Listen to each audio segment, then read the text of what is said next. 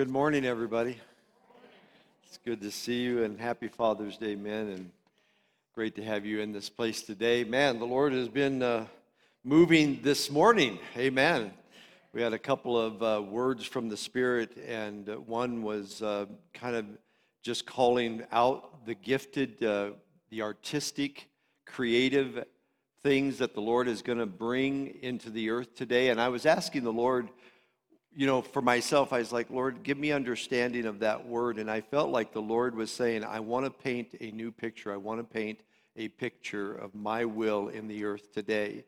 And so I just really feel like God is calling us to step up as a church and to, and to become, as it were, and I'm not saying that this isn't for all kind of creative types and artistic types, but I really think that the Lord, by the Spirit, is calling us to step up into our creativity and to be the people that we need to be. And then, of course, the Spirit of the Lord also speaking again and just really calling us to trust Him. Can't trust ourselves. How many you know you can't trust yourself?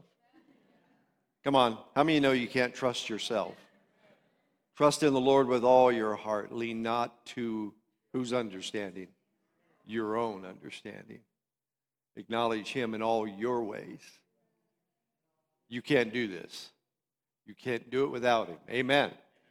But anyway, I appreciate the presence of the Lord here this morning, and I and uh, yeah, so I just thank the Lord for that. Hey, listen, we're in a series right now entitled DIY Discipleship. Do it yourself discipleship.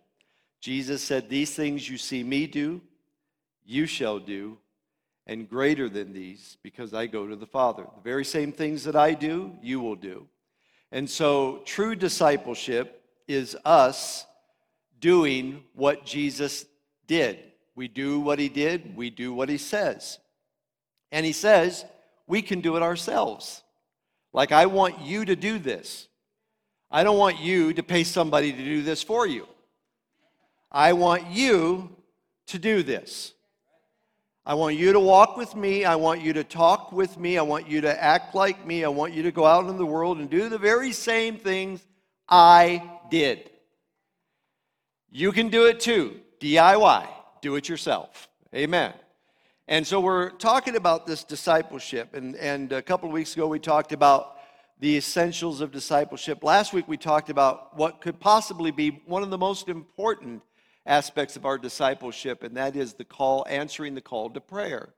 Because prayer is our divine, it is our it is our lifeline. That's the way I, I would view prayer as our spiritual lifeline as followers of the Lord Jesus Christ. We need to be in divine connection with God at all times. Amen. And we need to pray about everything and depend on Him and trust in Him and look to Him. Today, I want to kind of shift into a different gear. This might come off different today, but we're talking about discipleship. And today, I want to talk about conquering your inner Pharisee. I want to talk about that today. And if you have your Bibles, you can look in Luke chapter 18, verses, I'm going to read verses 9 through 14 here in just a moment. and one of the things that Jesus did, if you'll read the scriptures closely and carefully, you will notice that Jesus dealt, dealt quite a bit with the Pharisees, confronting them but then he also turned around and taught his disciples a lot, cautioning them not to fall into the trap of a Pharisaical mindset. And he was, so he dealt with the Pharisees, but he would turn and talk to his disciples about the Pharisees and uh, being cautious about that and careful about that. So today, as we're, as we're moving onward in our call to be disciples of Jesus, we are going to be dealing with this idea that, um, and I think if we're honest, we all have an inner Pharisee that wants to take over. And so, uh, so we need to hear this word today. Luke chapter 18, beginning at verse 9, says that Jesus spoke this parable to some who trusted in themselves that they were righteous and despised, or literally looked down upon others. Two men went up to the temple to pray, one a Pharisee and the other a tax collector. the Pharisee Pharisee stood and prayed thus with himself God, I thank you that I'm not like other men, extortioners and unjust and adulterers and even this tax collector. I fast twice a week, I give tithes of all that I possess. And the tax collector, standing afar off, would not so much as raise his eyes to heaven, but beat his breast, saying, God, be merciful to me, a sinner. Then Jesus says, I tell you, this man went to his house justified rather than the other. For everyone who exalts himself will be humbled. You ever heard that phrase, be humble or get humbled? That's kind of what that means. Everyone who exalts himself will be humbled, but he who humbles himself will be exalted.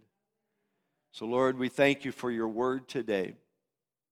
And we just ask, Holy Spirit, that you would teach us and train us in true righteousness today.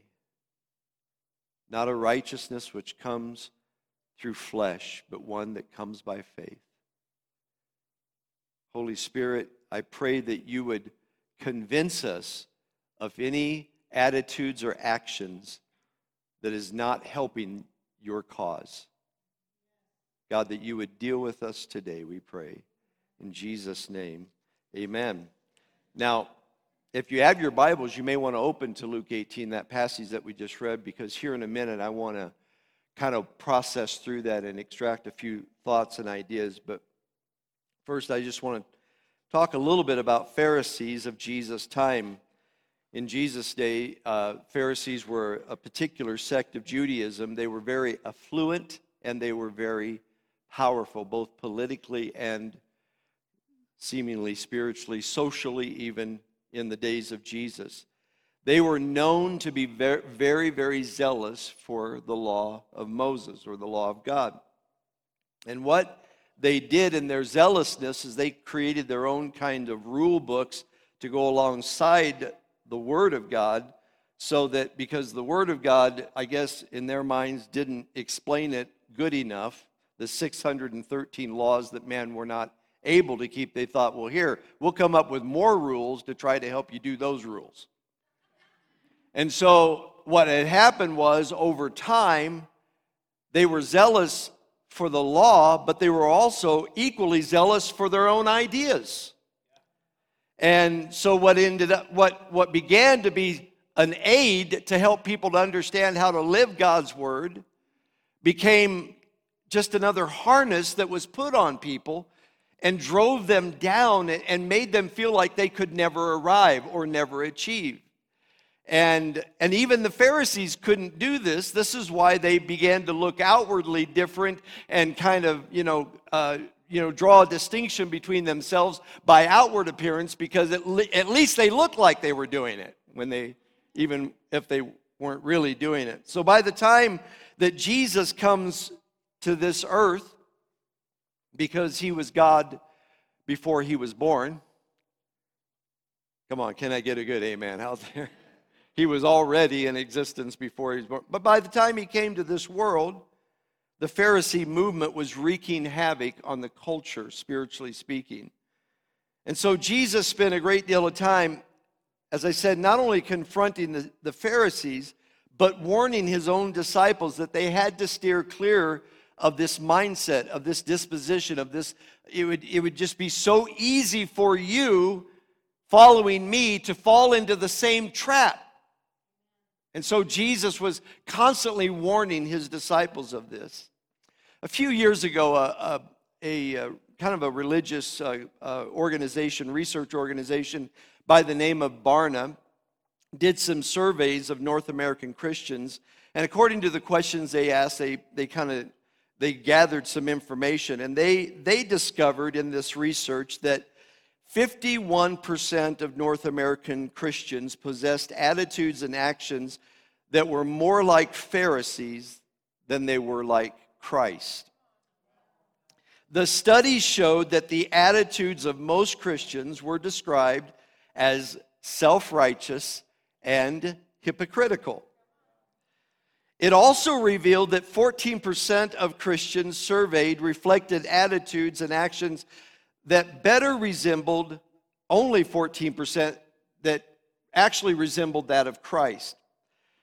And what's so heartbreaking about all of this is that it's the Pharisees, or it's the Pharisee in all of us, that is potentially killing the mission and the effectiveness of the church in today's culture. The less we live like and look like and love like Jesus, the more we turn the world off to the possibilities of coming to Jesus. And this is especially something that we need to be, you know, aware of and alert to especially in the culture in which we are living right now, which is out of its mind. And I'm not trying to be religious, I'm not trying to be mean spirited, but can we be honest? Things are upside down. They call evil good and good evil, but the last thing we need to do is to creep into a Pharisaical attitude and mindset trying to force godliness and morality onto our, our culture as though that were the answer. And we've got to be cautious about this and be careful about this. And Jesus said this to his disciples over and over again. And so, if he said it to his disciples 21 centuries ago, it is still important today, especially today, in the times in which we live. So, if we're going to be disciples of Jesus, we're going to have to confront, to have to conquer our own inner Pharisee. And if you don't think you have one, you just need to open your eyes. Amen. But before I, I, so I want to talk here in a couple of minutes. I want to get to this idea. How do we conquer an inner Pharisee? If I have that, if I've got that going on, how do I deal with that? I want to talk about that in just a moment. But before that, I want to look at the conduct of the Pharisees. I want you to look with me in Luke chapter 12, verse 1. This should come up on the screen. It says in Luke chapter 12, verse 1 In the meantime, when an innumerable multitude of people had gathered together, so that they trampled on one another, Jesus began to say to his disciples, Notice that phrase, first of all. In other words, this is of primary importance. What I'm about to say to you, this is something you need to get down first. First of all, everybody say, first of all. First of all, he says, I want you to beware of the leaven of the Pharisees, which is hypocrisy. We all understand what leaven is. Bible says a little leaven leavens the whole lump. You put yeast into dough and it permeates throughout the dough and it causes it to grow, it causes it to expand. And in the Bible, leaven is almost always pictured as unrighteousness or sin or something like that. So he's saying, when he says, Beware of the leaven of the Pharisees, he's talking about the teaching or the doctrine of the Pharisees because you can't, you can't tolerate even a little bit of Pharisee on the inside of you. There is no toleration of even just a little because a little leaven leavens the whole lump. And he said, their leaven, their yeast, their attitude, their actions are like hypocrisy. And you've probably heard this before, but if you were an actor in Jesus' days, here's what you were you were a hypocrite. Because actors wore masks. And that's what it meant. You wear a hypocrisy comes from this Greek word which means to wear a mask. And when you were acting on a stage, when you played a part, you wore a mask. So that outwardly you appeared to be one thing, but inwardly or behind the mask, you were completely something else. And sometimes an actor would wear multiple masks throughout the play. They would be one person here, one person there. And so, this idea of hypocrisy, Jesus is saying, you on the outside look one way, but on the inside, you're another way. And this is what we got to be aware of and be beware of, I should say. And so, Jesus had a lot to say about the conduct of the Pharisees. I don't know how many of you are old enough to remember this. Most of us in the room are. Remember Jeff Foxworthy?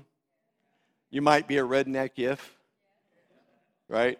You might be a redneck if every piece of furniture you ever owned ends up on your front lawn. I love that one. You might be a Pharisee if both your dog and your wallet are attached to a chain. Anyway, um, he had a bunch of those. Well, Jesus, I think, has uh, some, you might be a Pharisee if statements. You might be a Pharisee if you don't practice what you preach. Jesus said in Matthew 23, verses 1 through 3, Jesus spoke to the multitudes and to his disciples. Listen, he's talking to his disciples, saying, The scribes and the Pharisees sit in Moses' seat. Therefore, whatever they tell you to observe, that observe and do, but not do not do according to their works, for they say and they do not do. In other words, he says, when they are preaching from God's word and, you, and they speak something that is true from the word of God, do that. But don't do what they do because they say one thing, but they do another thing. They don't practice what they preach.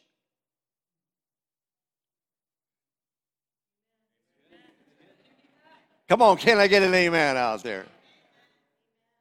A Pharisee in the 21st century is someone who does not, whose speech doesn't match their, their, act, their actions. We want the love and we preach the love of God and the acceptance of God and the forgiveness of God, but are we loving the unlovable? Are we forgiving the offenders? Come on. We've got to practice what we preach.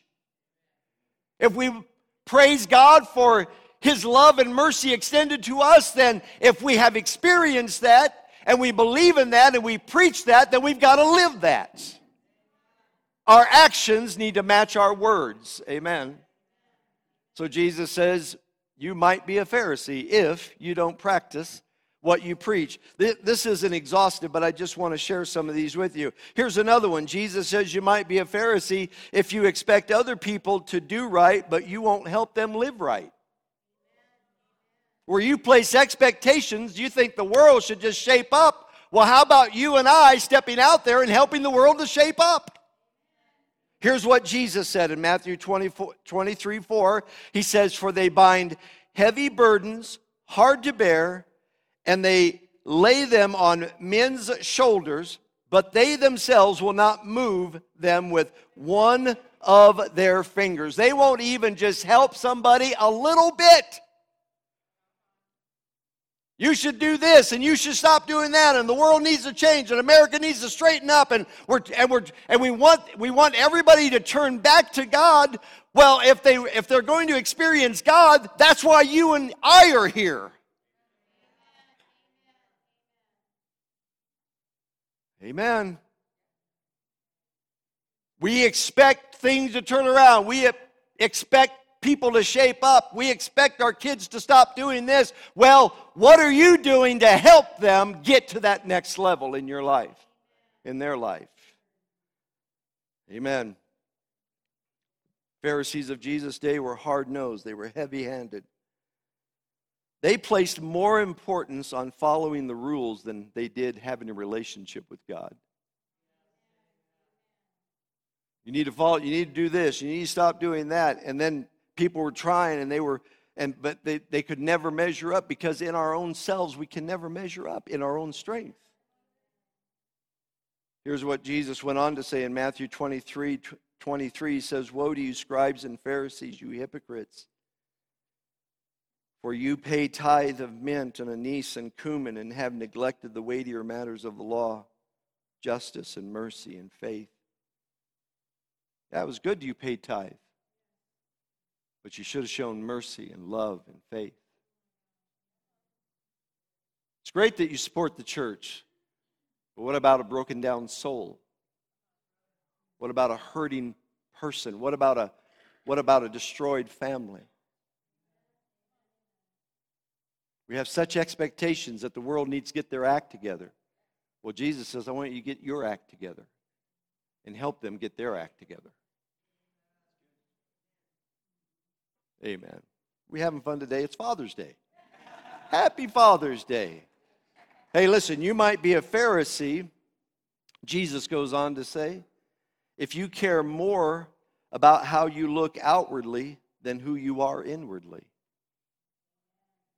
Jesus said in Matthew 23, verse 5, but all their works, he's talking about the Pharisees, but all their works they do to be seen by men. They make their phylacteries broad and they enlarge the borders of their garments. In other words, they buy the best and the finest clothes and they parade around and they got their big prayer phylacteries tied around their arms and around their heads and looking look at me. Look how big the word looks on me. Look how good the word look look at me. Look how look how impressive and spiritual. Look at i got it all together here. I look like i got it all together. Amen. And he went on to say in that same passage they love it when they sit in the best seats. They love to go into the marketplace and be lauded and applauded by everybody about how, how good they are and how holy they are and how together they are. And then he says they love it when people refer to them as rabbi. Oh, rabbi, rabbi, rabbi. And all it is is an outward show, feeling good about their outward appearance, being feeling good, just focusing on the outward, but the inside is decay and death. Jesus said in Matthew 23, verse 27, He said, Woe to you, scribes and Pharisees, hypocrites, for you are like whitewashed tombs, which indeed appear beautiful outwardly, but inside are full of dead men's bones and all uncleanness. See, a Pharisee today is not too different than the days of Jesus, and we disciples need to to heed and hear the word of the Lord. That I care more about what's going on on the inside than how you appear on the outside. We focus a lot of times on just kind of looking the part, showing up, doing this, you know, just kind of outward outward things while on the inside we may be dying, dead, spiritually diseased, if you will, or just something, something unclean going on, and we're living, we're living in two different worlds. The Lord cares more about what goes on in the heart than what appears to be on the outside. Jesus' main message when he came to this earth, it tells us in the very beginning, he began to preach repentance and the kingdom of God. Repentance means not coming up to the altar and crying tears and saying, Oh, I'm sorry, God, I'm sorry, God. Repentance literally means to change your mind. It's an inside out job, is what repentance really is you start changing the way you think, and then your, your whole disposition and your whole lifestyle will begin to change and alter. It's not just merely being sorry that you did the wrong thing, it's saying, I don't want to live that way anymore. I choose to follow you, Jesus. And it's an inside out working in your life.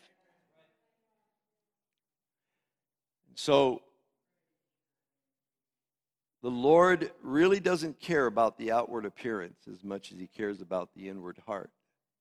Remember what he said about David when that great prophet looked at all of Jesse's sons and thought, "Oh, he's got to be man. He's he's he's man. Look at that strong. He's going to be he's going to be the one." And God, right down the line, said, "Stop looking at the outward. I don't pay. I'm not looking at that. I'm looking at the heart." I'm looking at the heart. And there was a little shepherd boy out in the field that wasn't even invited to the anointing party.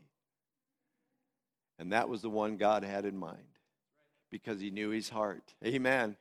Come on, can I get a good amen out there? You might be a Pharisee if you promote moralistic living over grace based living. Now, I just want to, before I launch out onto this, I believe in morality. Does anybody else in the room believe in being moral? I believe in being a moral. In fact, the Bible cautions, warns us of immorality. That that's not the way of the believer, to be immoral. But there's a difference when you come to faith in Jesus Christ and living out the, the moral standards of Christ and thinking that we're going to kind of strong arm our world or our culture into moral living. And we bypass the grace of God, which is really, we, we can't get anywhere without the grace of God. I'm nothing without the grace of God. I can't moralize myself into salvation. I have to come to Jesus and I'm saved by faith through grace.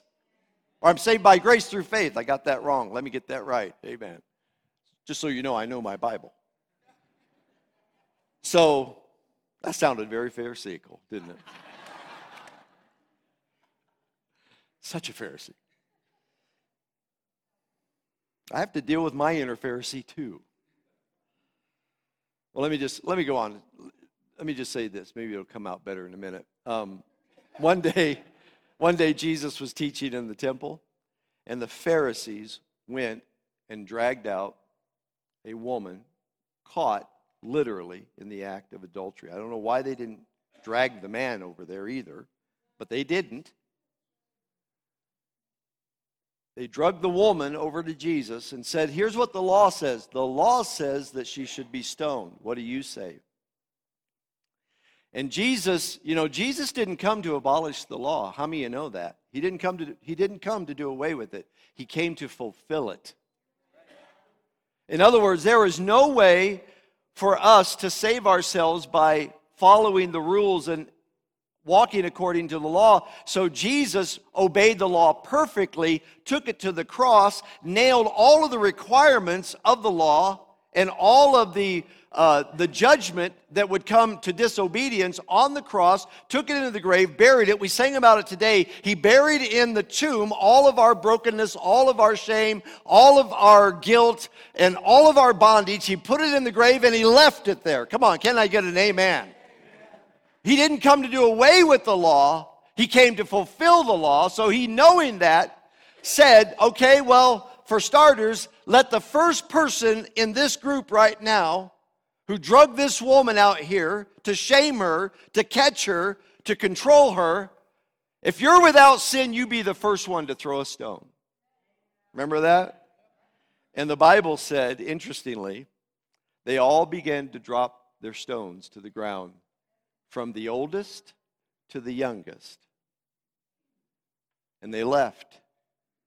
And then Jesus turned to the woman and said, Do you see your accusers? She said, No. Listen to him. Neither do I accuse you. Listen now. He says, Go and sin no more. So he dealt with the sin, right? He wasn't sweeping it under the rug. He wasn't saying it wasn't an important part of our life to get free of those things and to walk with him. And then he, here's, here's, how, here's how he finishes. It's a great, it's a it's very famous verse of scripture. This is right at the tail end of that. He said, I am the light of the world. Whoever walks in me will not walk in darkness, but have the light of life. So he was saying that here's where you get saved, and here's where you get changed. You come to me and let me redeem you, and then you walk out in my life, my love, and my power. Let my light, my grace shine upon you and through you, and that's where change comes.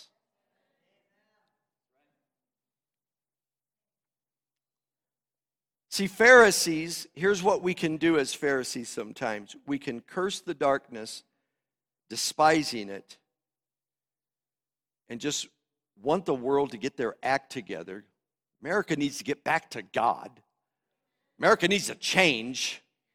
We've lost our nation, we've lost this or we've lost that, and, and we just we're just looking for it to turn back to morality. Listen, sinners are going to do sinful things.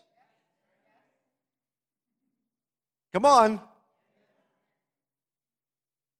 Paul said, what did he what did he go around doing? He said, I am not ashamed of the gospel, for it is the power of God unto salvation. So everywhere I go, I don't try to turn people back to being moral.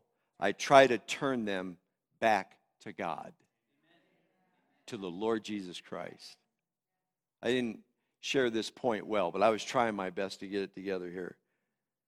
That a Pharisee often is only more is more concerned about the morality of things than they are about the one who makes us moral, the one who changes us. When you've had a real encounter with the grace of God, let me just say it this way and I'll move on. When you've had a, a real encounter with the grace of God, the Bible said it is the grace of God that teaches us to say no to ungodliness Amen. and worldly lusts. When you have a real encounter with Jesus and you know that He redeemed you before you got your act together, that in that walk with Jesus, you begin to learn that ungodliness and worldly lusts are destructive to me as a person.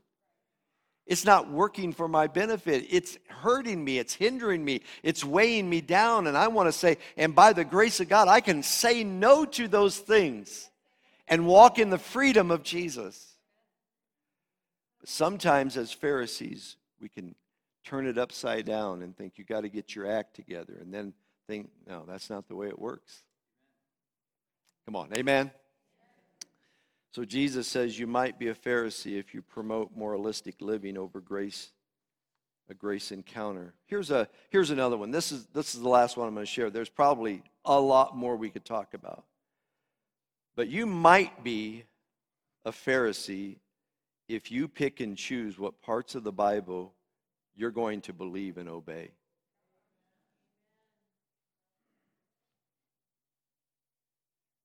That's Pharisee. That's what the Pharisees did. They went through the word and they kind of just subtly picked and chose what parts they were going to accept and live by. That's what Pharisees do. That's not what disciples of Jesus do. Amen. So here, Matthew chapter 15, verses 1 through 3. Then the scribes and the Pharisees who were from Jerusalem came to Jesus, saying, Why do your disciples transgress the tradition of the elders? For they do not wash their hands when they eat bread. And he answered and said to them, This is the mic drop moment. Why do you transgress the commandment of God? Because of your tradition. Bam. Here's, here's so let me let me give you the backdrop the tradition of the elders is the rule book that they lifted up equal to the Word of God. This was all their commentary on the Word of God, and this became as important as this. And he says, So you're doing you're doing this and you and you're asking me why aren't my disciples doing that and, he, and treating that equally important? And he's saying basically he's saying to them why don't you obey the word of god? Why don't you do what the Bible says? And he went on and he talked about, he gave this, he says, because you guys are promoting rebellion against the fifth commandment honor your father and your mother. In other words he would you you'll accept an offering from people they that you want them to give a an offering to your benefit that could go to help their mom and dad but you're teaching these people to dishonor their parents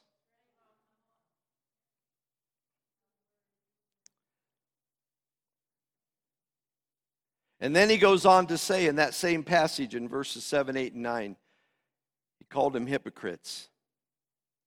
Well, did Isaiah prophesy about you, saying, These people draw near to me with their mouth and honor me with their lips, but their heart is far from me. And in vain they worship me. See, when you pick and choose the parts that you're going to live by and the parts that you're not going to live by, you're drawing near with your mouth, but your heart is far from God. If you're going to be true in your walk in your relationship with God, you take it hook, line, and sinker. You swallow the whole enchilada. Come on. You take the whole thing. Now, I'm not saying it's painless, sometimes it's very painful. I love the Word of God, but sometimes I don't always like it. Sometimes it doesn't fit into my, you know, my choices. But you're a disciple. You belong to the Lord Jesus Christ. You are not your own. You were bought at a price called the blood. Calvary, the cross. And so, whatever God tells us to do, we should do and stop coming up with our own list of rules, uh, you know, coming up with our own Bible, so to speak. You know, Thomas Jefferson did that with the New Testament. He left out all the parts he didn't like or agree with. You know how much of the New Testament he had? 84 pages. Oh, we need to get back to our forefathers. Not Thomas Jefferson, we don't. That's part of the problem. We're disciples. Jesus said, Why do you call me Lord, Lord, and don't do what I tell you to do? What I've told you in my word, that's what I want you to do. That's my will, that's my way, that's what I really want from you. So do those things. So when it says, you know, not to do a particular thing as a disciple of Jesus, you look at that and say, I may not like it, but I have to do it because this is the way Jesus intended life. Amen. So, those are just a few things of you might be a Pharisee if. I want to talk about conquering. I want to talk about this idea of conquering our inner Pharisee. Going back to the um, Luke passage in Luke chapter 18, we'll kind of process through this. But Jesus gave this parable of a Pharisee and a tax collector going into the place of prayer to pray. Tax collectors in Jesus' day were considered sellouts and sinners. And the Pharisees were purported to be holy and blameless and righteous, and they had it all together. Jesus said of the Pharisees in this passage, or basically, Jesus said this in other places. One of the main things that he kept saying to them is, You are blind. You are blind leaders of the blind. You're blind. I mean, over about, about eight or nine different times that I could find in my study of this that Jesus kept saying that they were blind. They were blind to the condition of their own situ- to their true condition. They didn't see. And their true condition was pride. Amen. They had a selfie problem. Remember a few years ago, everybody taking selfies? You know, I had this picture of a Pharisee doing that, you know, with the beard and everything. I almost had Isaac dress up like a Pharisee and took a picture. I should have done it. That would have been sweet. They had a real selfie problem. They, they were self righteous, they were self centered narcissists, they were, they were uh, self justifying, they claimed to be self made men. They were self praise seeking, loved it when people applauded them and they patted each other on the back. They were self appointed judges. They appointed themselves to be the judges of people. Jesus gives this parable that we're talking about here, and, and, he's, and the opening line, verse 9 says, He spoke this parable to some who trusted in themselves that they were righteous and they despised others. And so this became a parable about how the Pharisees and we can become blind to our own pride. And if we're going to conquer our, our inner Pharisee, the first thing that I want to point out is that we're going to have, we need an honest perspective of ourselves. We need to get an honest appraisal of our own selves. Remember how the Pharisee came in? The Bible said he stood to himself, with himself, and said to the Lord, God, I thank you that I'm not this and I that and I this and I that and I tithe and I I'm this and I'm that. And then if you notice the other guy, he the the, the Pharisee stands with himself to God. The other guy, the tax collector, stands afar. And it's just a it's a picture that Jesus is painting that the Pharisee had this he had this self-appraisal that he was somebody that he that he was an achiever spiritually speaking that he learned how to get his act together, that he did it in his own strength and according to his own way, where the tax collector understood that he was nothing in and of himself. And we need to get a, an honest evaluation and perspective of ourselves that without Jesus, we are absolutely nothing. You may get your act together, but let me tell you something how you got it that way by the Holy Spirit not by yourself.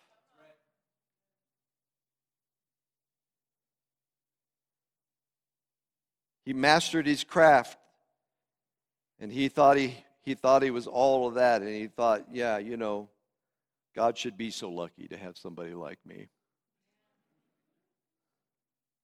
We need to stay like the apostle Paul who said of himself in 1 Corinthians chapter 12, he said, I I I, who am the least of the apostles, yet by the grace of God, I am what I am today. Never get above yourself. Never look at yourself as someone who can do this in your own strength and power. You can't. Amen.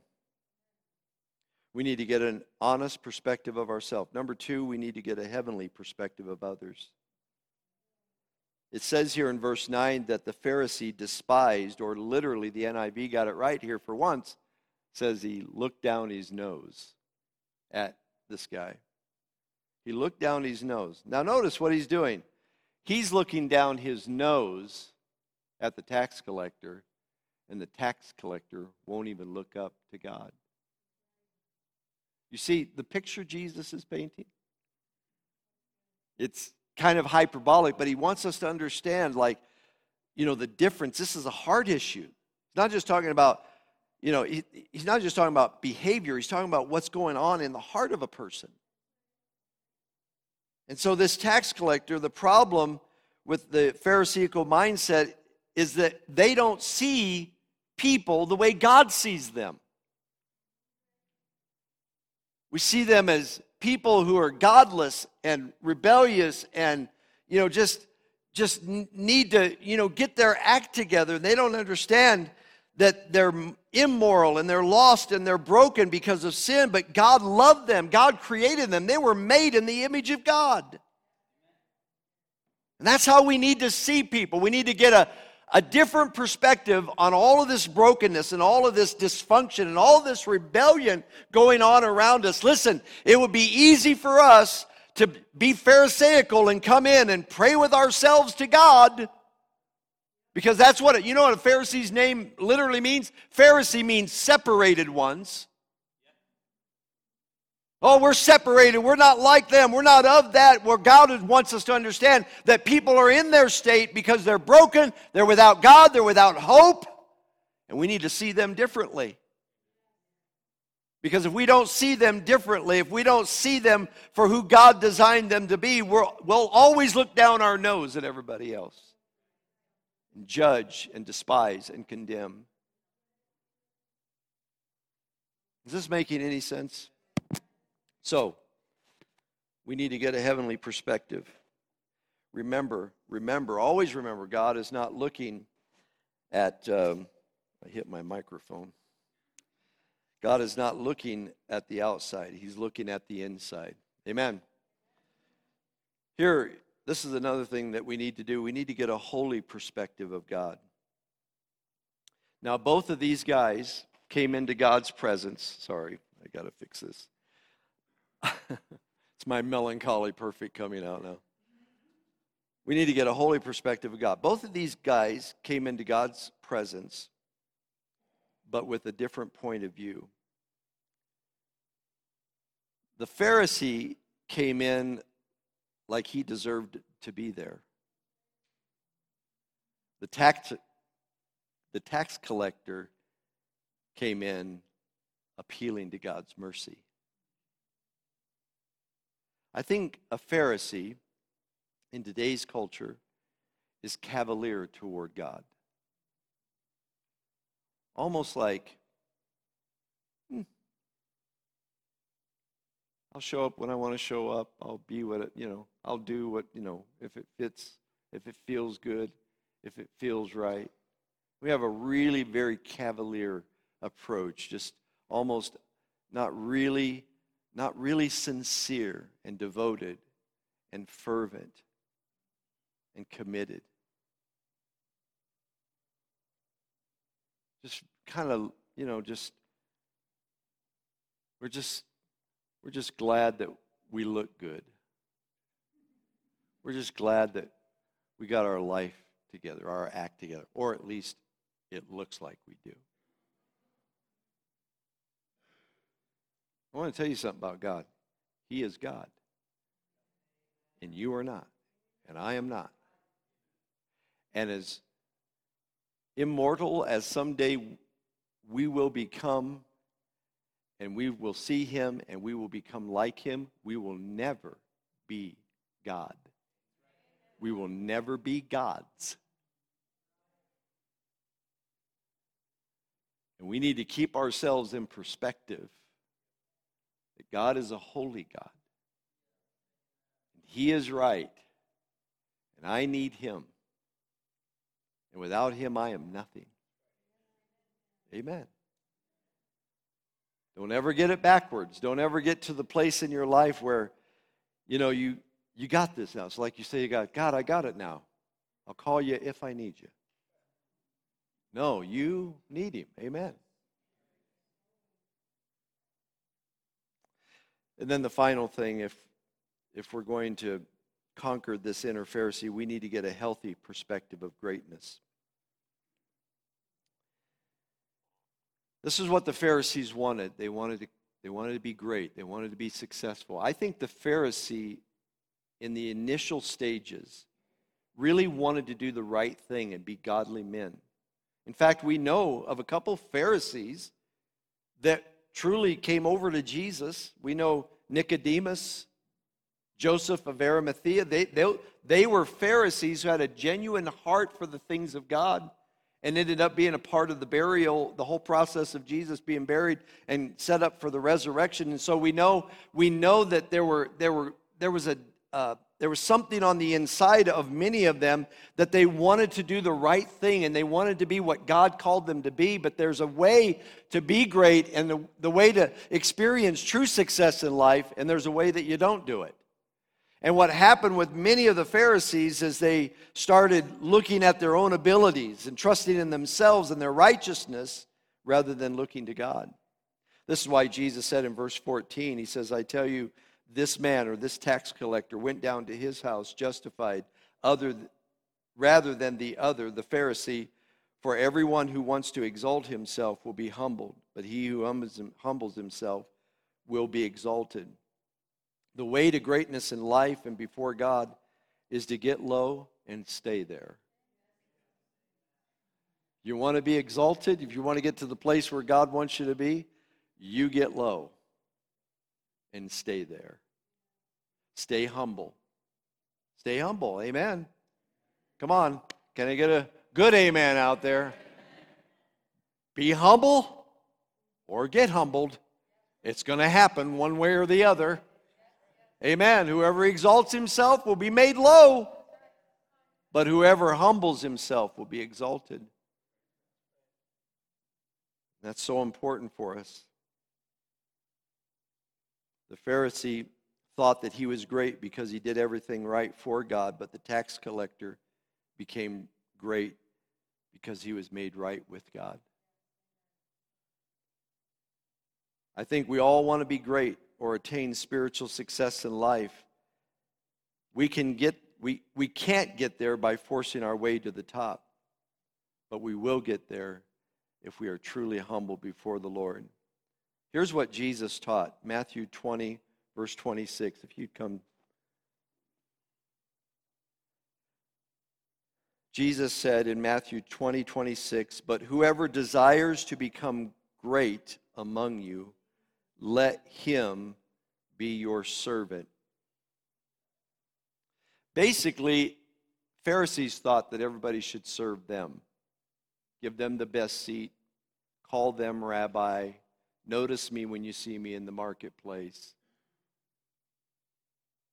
Look at me, look at what I've done, look at what I've attained. And they thought that will make that will solidify my greatness. But Jesus said, they got it backwards. The way you get great is not by being served, but by serving. Do you know that right now I'm looking at servants? Right now you're listening to a servant. The way to greatness is through serving. Pharisees think, you serve me, you feed me, you take care of me, you bless me, you honor me. No. Greatness is in you serve. I serve. Amen. See, the Pharisees were in a great position in that they had the law, they loved the law, they loved their laws too, but they loved the law and they were there to help people stay close to God, to get to know God.